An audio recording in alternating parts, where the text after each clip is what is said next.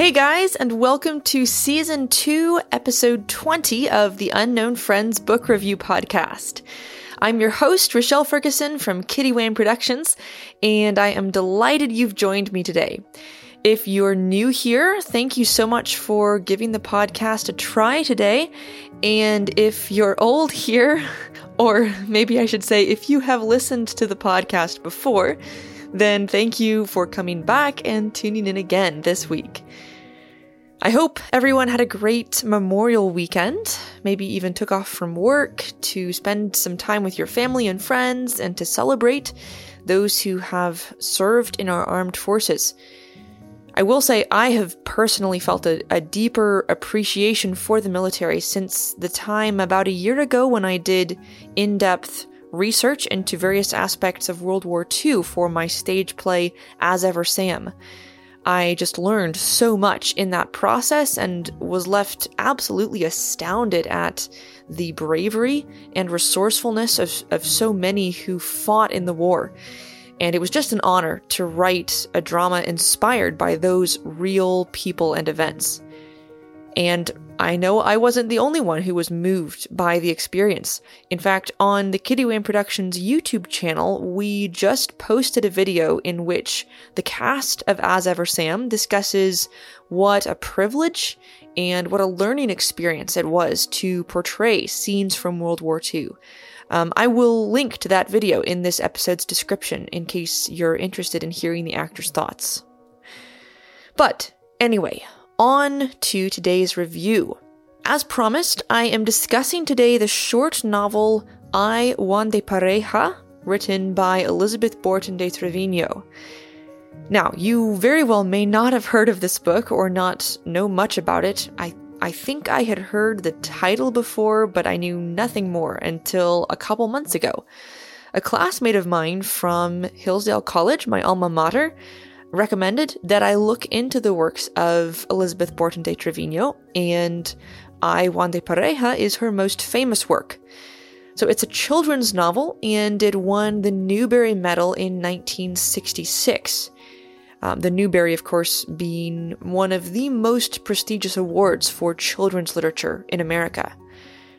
Incidentally, the only other Newbery winner I have reviewed so far on the podcast was Mrs. Frisby and the Rats of NIMH by Robert C. O'Brien, which we covered a couple months ago in episode 11 of this season. So, who is Elizabeth Borton de Trevino? Well, she was born Mary Elizabeth Victoria Borton in 1904 in Southern California and from a very young age, her parents encouraged her in her love of the arts and literature specifically. Her father, Fred Borton, was an attorney, although as a younger man, he had written and published some poetry and short stories. And both he and Elizabeth's mother loved reading and instilled that love in Elizabeth.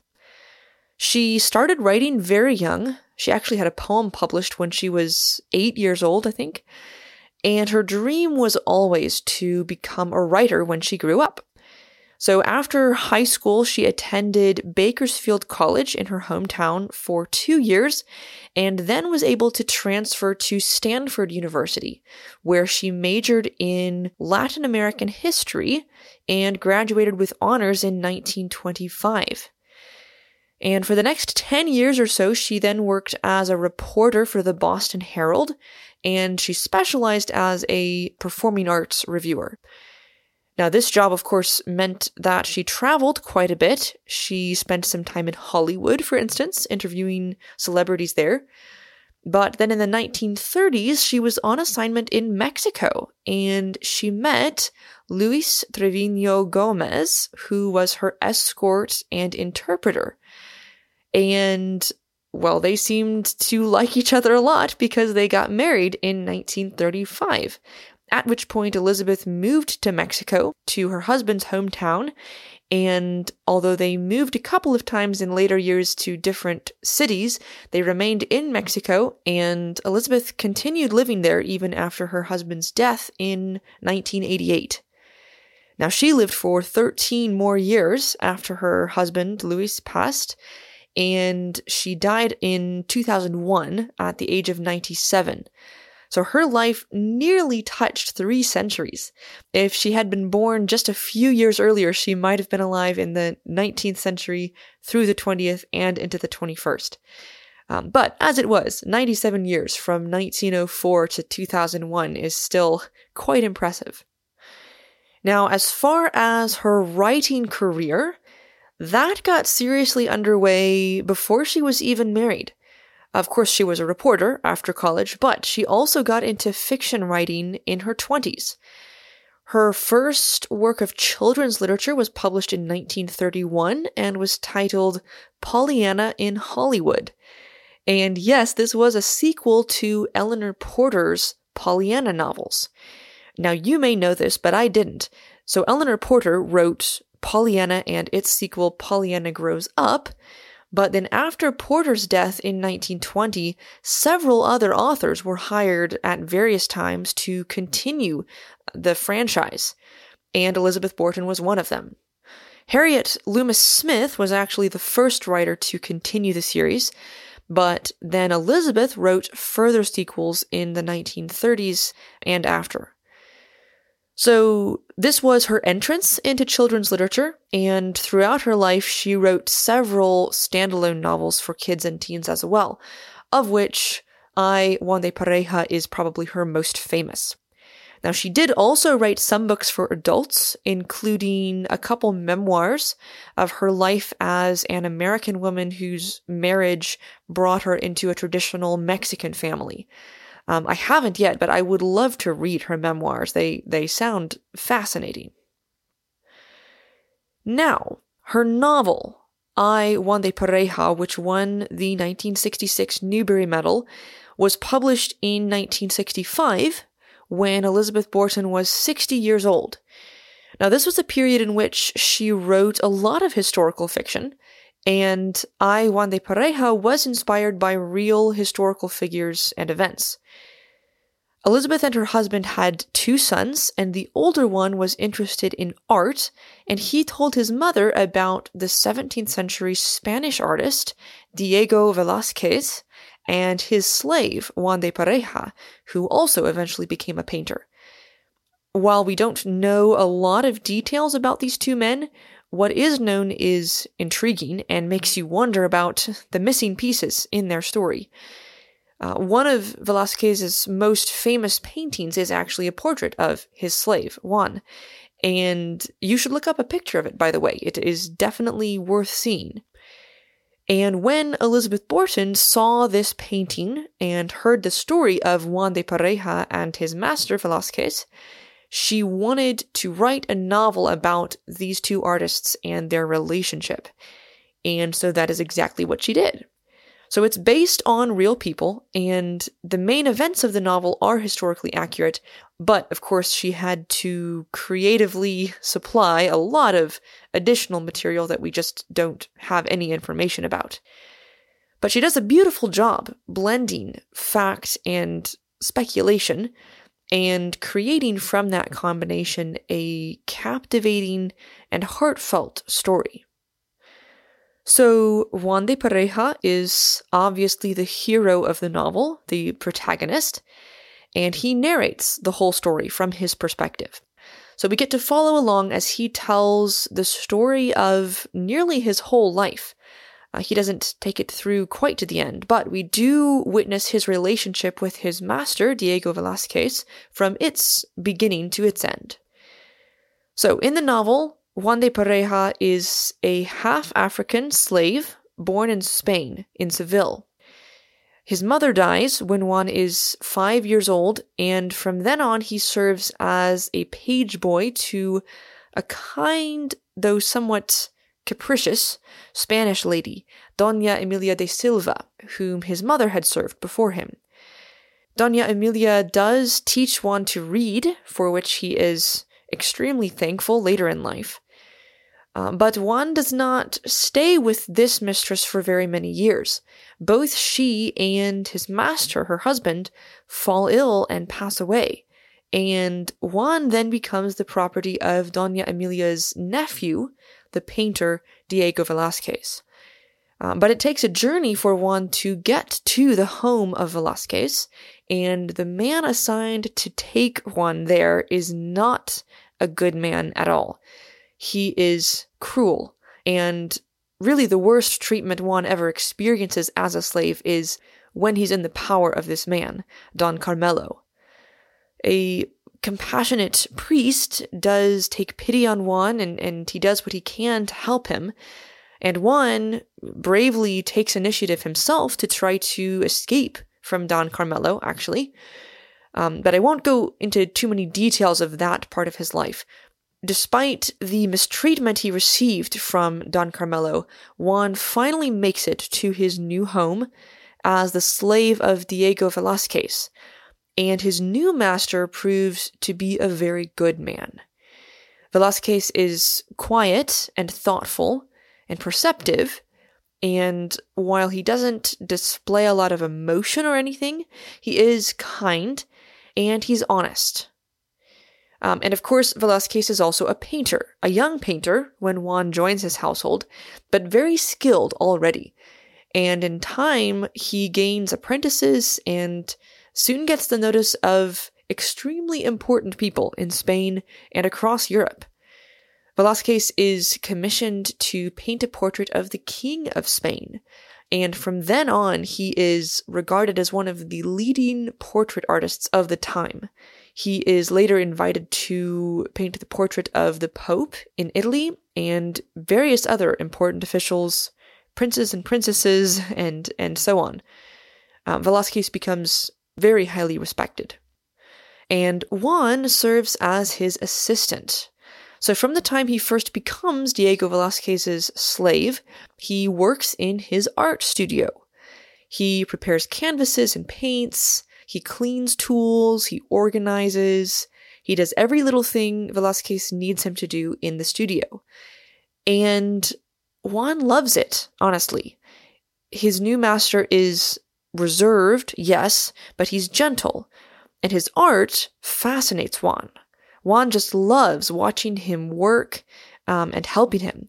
And in time, in fact, Juan himself begins to want to learn how to paint. But in Spain in the 17th century, slaves were forbidden from practicing the fine arts. It would literally be illegal for Juan to paint. So he resists the desire for a while, but eventually it is it is so strong that he begins trying to paint in secret. He tries to imitate what he has observed in Velázquez, and while of course Juan is not immediately a great artist, in time he improves and he feels that maybe he could be a painter himself if he didn't have to keep his efforts a secret. And he's so tender hearted that he's facing a terrible dilemma. It's a crisis because his conscience makes him believe that he's not only breaking the law by painting in secret, but he feels it must also be a sin against God since it's against the law. So this is really even a crisis of faith. Juan is Catholic and feels like he should confess what he's doing to a priest, and yet he loves his art so much, he, he also feels like he can't give it up. And so I won't tell you how this crisis resolves, of course, but Juan desperately needs input. He needs to know whether what he's doing is really wrong or right. He needs to be able to reconcile his faith and his art. And, and that issue is one of the key questions that the novel must untangle. But of course, the book isn't all about painting. Um, we also just get to know Diego Velázquez and his family. He has a wife and two daughters, and we learn about their lives. Uh, we get to know Velázquez's various apprentices throughout the years and how they and Juan do or do not get along. And of course, we follow Juan's own personal life, his faith, his eventual marriage, but the heart of the novel really is the relationship between slave and master, Juan and Velázquez. and their relationship transcends the slave master partnership in the end. They truly become friends. So, as you might expect, the themes of the novel revolve around slavery and freedom, yes, to some extent, but much more so, the book is really about friendship and art and faith. I, I thoroughly enjoyed it. Both Juan de Pareja and Diego Velazquez are refreshing characters. They have two very different personalities, but it's wonderful to see how well they work together and, and teach each other, how loved Juan is by the Velazquez family despite his status as a slave. And in in the context of the early 17th century, it is inspiring to see how Juan dealt with the reality of being a slave. Because he had a kind master, and because he had faith in God that enabled him to live for something beyond this present life, he didn't hate being a slave. He, he didn't let his status ruin his life. He can't do anything to change the fact that he's a slave, so he leans into that reality instead of fighting it. He serves wholeheartedly, and that allows him to thrive in life despite not being a free man. He recognizes that nobody's life is perfect, whether slave or free. Everyone faces difficulties, everyone has some circumstance in their life which seems limiting, which maybe isn't what they would choose for themselves. So why should he be miserable because of his status as a slave, when really his life is, is pretty good serving Velazquez? And of course, I would never make light of slavery, especially situations of slaves that were so much, so much worse than Juan de Parejas. But in his context, I really love his perspective it makes the book about so much more than just slavery or freedom, even though, yes, its themes apply to that specific scenario. But it speaks to all of us, no matter what our situation is, because none of us will ever have a quote unquote perfect life. But that shouldn't stop us from finding contentment and joy and purpose wherever we find ourselves. So I really loved the questions Elizabeth Borton de Trevino raises in this novel and the answers she provides. Where can hope and happiness be found? Not in our circumstances, but in our faith, first and foremost, faith in God, and secondly, in good relationships, and then thirdly, in what you might call vocation. I want to quickly return to the role of art in this novel. As I described, Juan has a crisis of conscience when he feels that his love of art and his faith are in conflict. And of course, we're not going into how that gets resolved, but ultimately, Elizabeth Borton does communicate that work is a good thing and can give us purpose in life, and that art specifically is an amazing way to convey truth and beauty to others. Diego Velazquez gives a sort of mini philosophy of art statement in the novel, which intrigues me. And while Elizabeth Borton doesn't take us too deep into that philosophy, she presents just enough to give us a lot of food for thought. So the historical Diego Velazquez painted realistically and in some sense, simply. Um, he didn't mind painting very down to earth subjects. He didn't want to falsely beautify or embellish the things and people he painted. Um, he, he reportedly said once, I would rather be the first painter of common things than second in higher art. Interesting sentiment.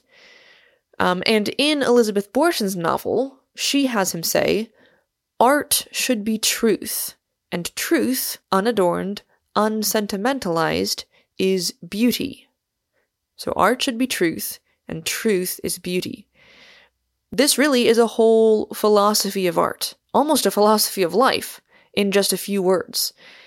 Um, and Elizabeth Borton does not delve into all the implications and nuances of this, and I'm sure it could get complicated the more you pursue it. But I like the basic concept, the, the core of this philosophy. Art should be truth, and truth is beauty. Now, next week, we will be looking at another book featuring an artist and a philosophy of art, which is a bit different from the one found in I Juan de Pareja. But uh, more on that later. The long and short of it is, I appreciate this philosophy of art, and as a whole, I really enjoyed Elizabeth Borton's novel.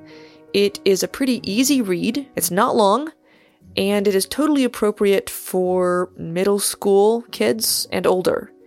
I think it would make a great family read aloud. There's lots to discuss about art and truth and beauty, as well as about conscience and contentment and friendship and faith.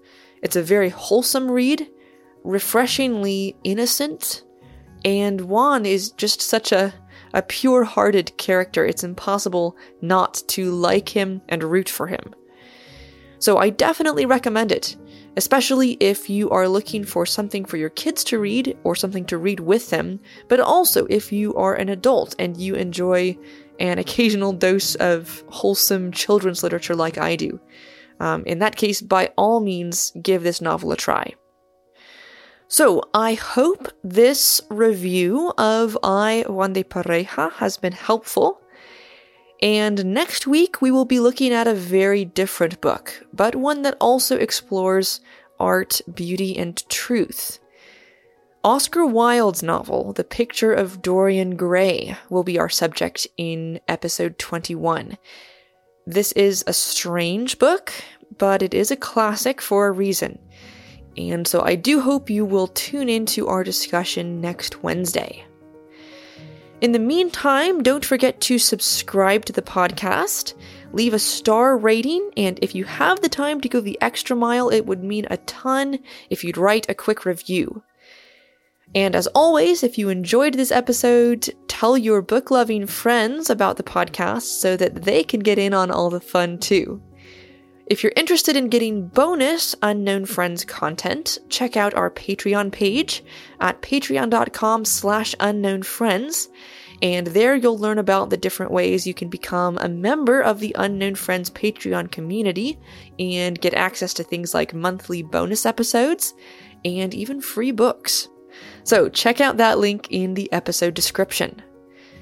As always, I am your host, Rochelle Ferguson of Kitty Wham Productions, where you can learn more about me and my writing at kittywhamproductions.com. And thank you so much for listening today.